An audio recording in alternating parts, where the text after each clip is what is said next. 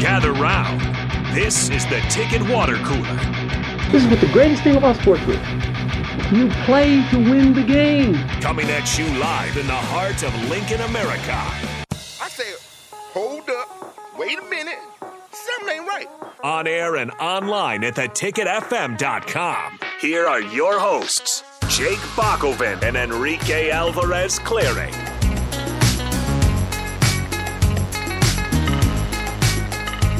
Welcome into the Ticket Water Cooler. Happy to be with you. I am Jake Bachman. Rico had some uh, errands to run, so we've got Nick Sandert jumping in. So, Nick, thanks for jumping on through the water cooler a little bit early. Usually get you for the crossover, but uh, it's nice to have you a little bit earlier. Yeah, what's up, Bach? How's it going? Oh, not too much. Uh, it's it's been a busy day for myself. It is my birthday. So Yes, happy birthday, Thank Bach. you. I I, uh, ju- I said that so that everybody will flood the text Yes, line with exactly. happy birthdays. I just need to feel a little bit better. Um, how are how are you on your birthday? I generally try to just keep low, and you know some some guys do that, or or, or do you kind or do you embrace it? Do you take a. Birthday week I like Raph I, I does? was gonna say I'm definitely not Raph, where Yeah. I where I try to proclaim my uh, a birthday week or even a birthday month for that matter. I don't know. I, I don't. I don't like publicly proclaim it, but now I've realized like through Facebook and stuff, all those those sites that will tell you tell Yeah. your friends when your birthday is. First of all, it's allowed people to not remember birthdays because you just rely on Facebook, Which is good, and I it'll just yeah, it, it's okay. And so, uh, second of all, I think that brings on more birthday wishes than like I would expect because people Yeah. can just comment Yeah. on the text line or not text line the the timeline on Facebook and and then they'll text me and they'll be like, oh, there you go. I usually I, I haven't looked on Facebook yet. I usually like my birthday kind of like overwhelms me with the amount of tension. I'm just not Yeah? used to it, and it's just like okay, uh, thanks guys.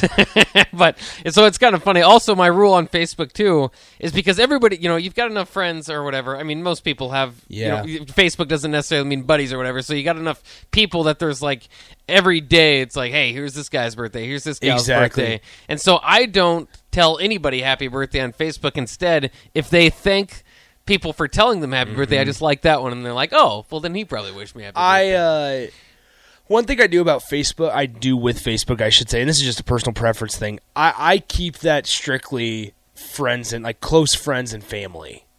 That's that's the way I handle the Facebook. The Twitter, Twitter and Instagram, I don't really care who follows me. I'll follow Mm. Yeah. them, whatever.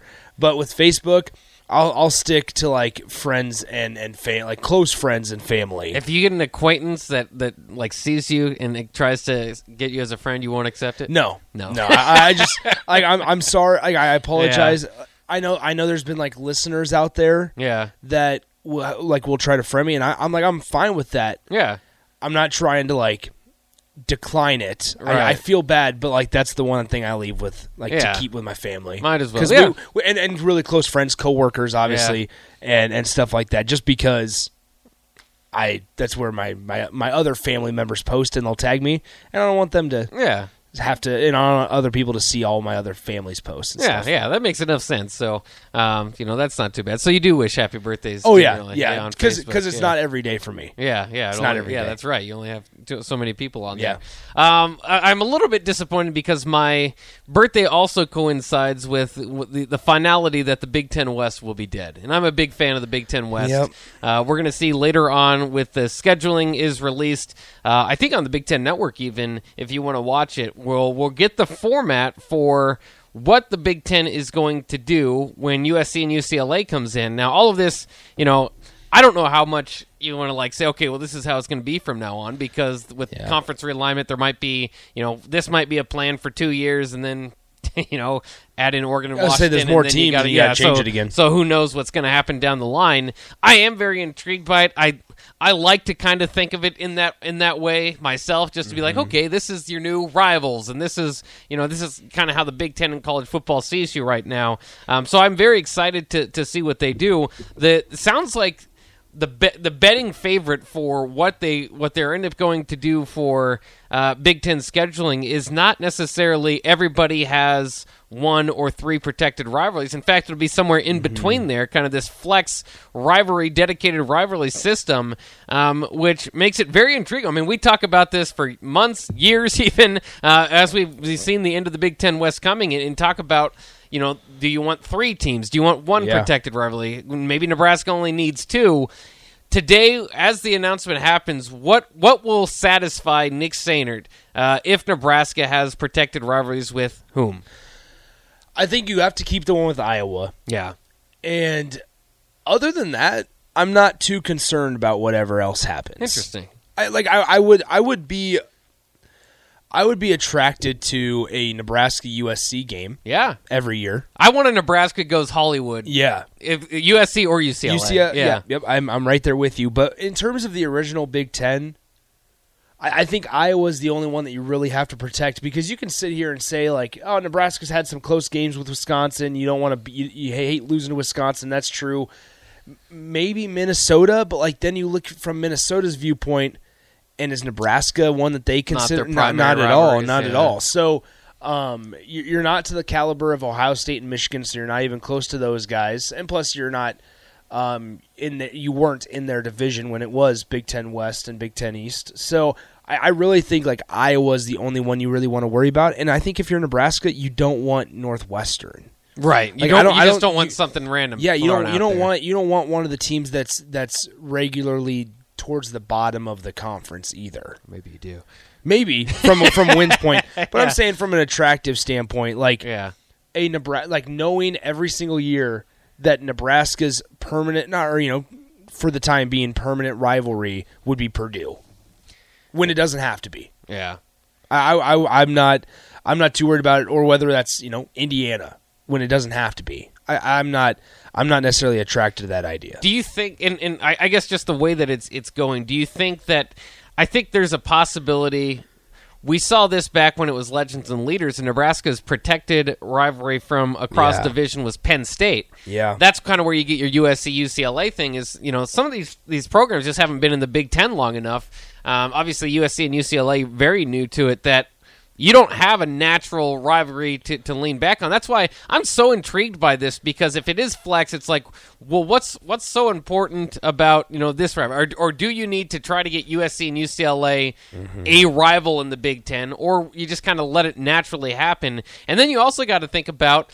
Um, you know the, the fairness of all of this. You know, some if if you That's if. Ohio or Michigan is playing Ohio State and, and Michigan State every year, that's probably not fair to Illinois to play Purdue and Northwestern every year. Yeah. You know, so it, it, it, it there's a lot going to be a lot to break down about this new flex scheduling model, but I, I think it does give them that opportunity to protect the rivalries and you know deal with that fairness line better than it, what it was if everybody just has to be in these pods, which kind of was the original idea of having three protected rivals.